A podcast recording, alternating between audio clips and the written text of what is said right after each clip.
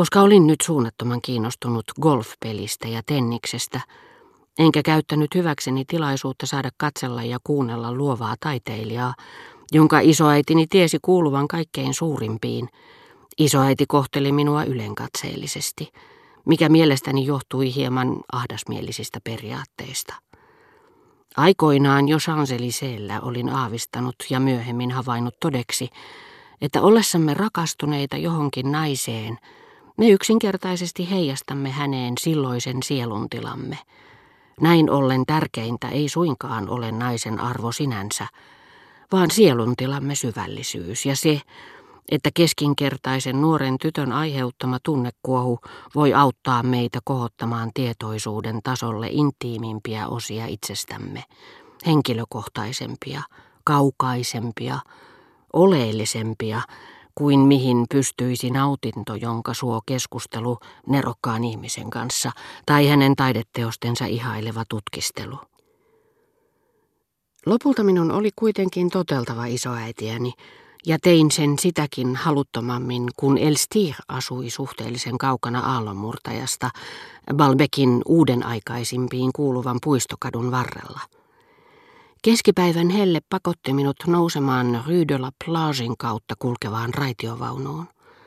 Voidakseni rauhassa kuvitella olevani muinaisessa kimmerialaisten kuningaskunnassa, kuningas Markin kotimaassa tai maassa, missä pyöreän pöydän ritarit muinoin samoilivat, pidin varani, etten vain tulisi katselleeksi ohitse vilahtelevien rakennusten halpahintaista loistoa, rakennusten, joiden keskellä Elstirin huvila oli ehkä rumuudessaan muhkein, mutta jonka hän siitä huolimatta oli vuokrannut, koska se oli ainoa Balbekissa, mistä hän oli löytänyt tilavan ateljeen.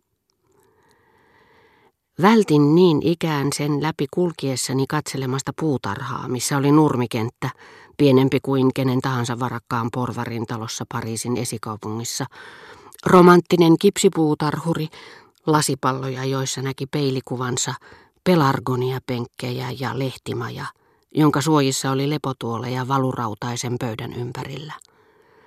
Mutta jätettyäni taakseni kaiken tämän ruman ja kaupunkimaisen, en enää kiinnittänyt huomiota ateljeen sisäkattoa kiertäviin suklaan värisiin kipsikoristeisiin.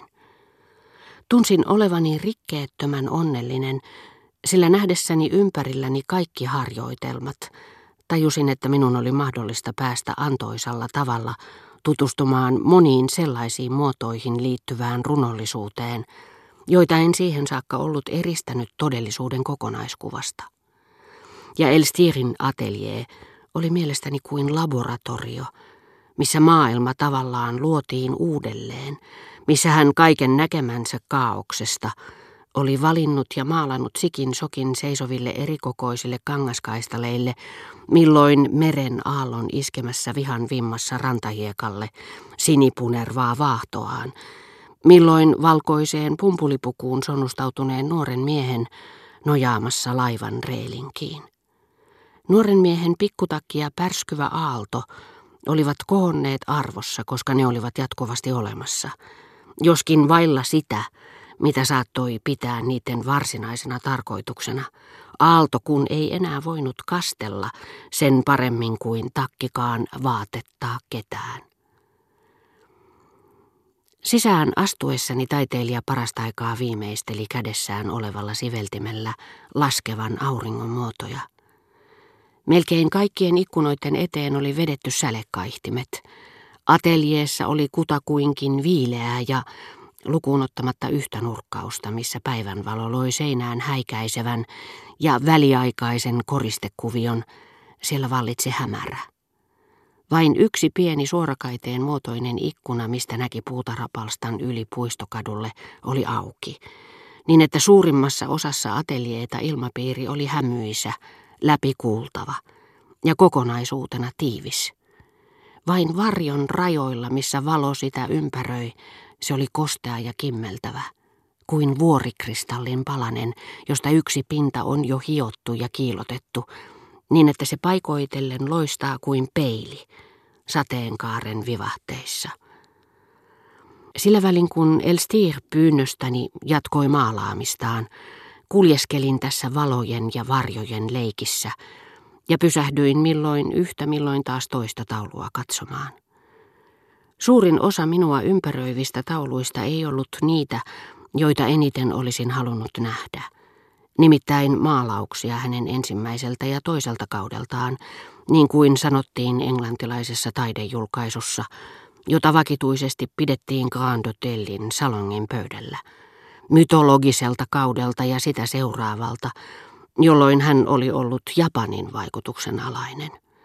Molemmat, niin kuin lehdessä myös mainittiin, olivat ihailtavalla tavalla edustettuina Madame de Germantin kokoelmassa. Ateljeessaan hänellä ei juuri muuta ollut kuin täällä Balbekissa syntyneitä merimaisemia. Mutta huomasin niistä kyllä, että jokaisen viehätysvoima piili eräänlaisessa toteutettujen aiheiden muodonmuutoksessa, jollaista runoudessa on tapana nimittää metaforaksi – ja että jos Isä Jumala oli luonut esineet ja asiat antamalla niille nimen, niin Elstir loi ne uudelleen riistämällä niiltä nimen tai antamalla toisen tilalle. Näkemäämme osoittavat nimet vastaavat aina älyllistä käsitettä, jolla ei ole mitään tekemistä todellisten vaikutelmien kanssa, ja joka pakottaa meidät karsimaan niistä kaiken, mikä ei tähän käsitteeseen kuulu. Joskus ikkunassani Balbekin hotellissa aamuisin, kun François veti syrjään valon kätkeneet verhot. Iltaisin, kun odottelin pääseväni lähtemään Saint Loun seurassa, olin auringonvalon vaikutuksesta luullut meren tummempaa osaa kaukaiseksi rannaksi, tai tutkinut iloissani kostean sinistä kenttää tietämättä tarkoin, oliko kysymyksessä taivas vai meri.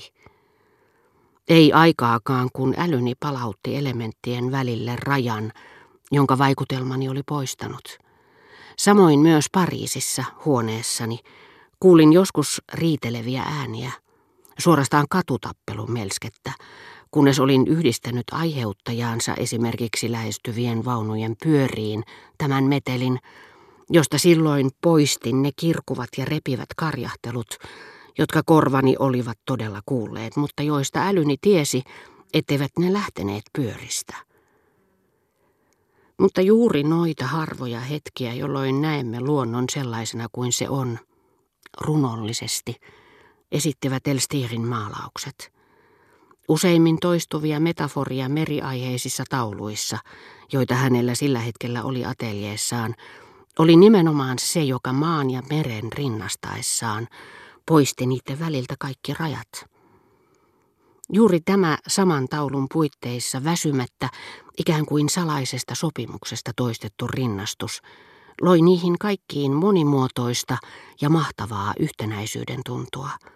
Todellisen syyn ihailuun, jota Elsterin maalaukset herättivät monissa taiteen harrastajissa, joskaan nämä eivät aina pystyneet sitä erittelemään.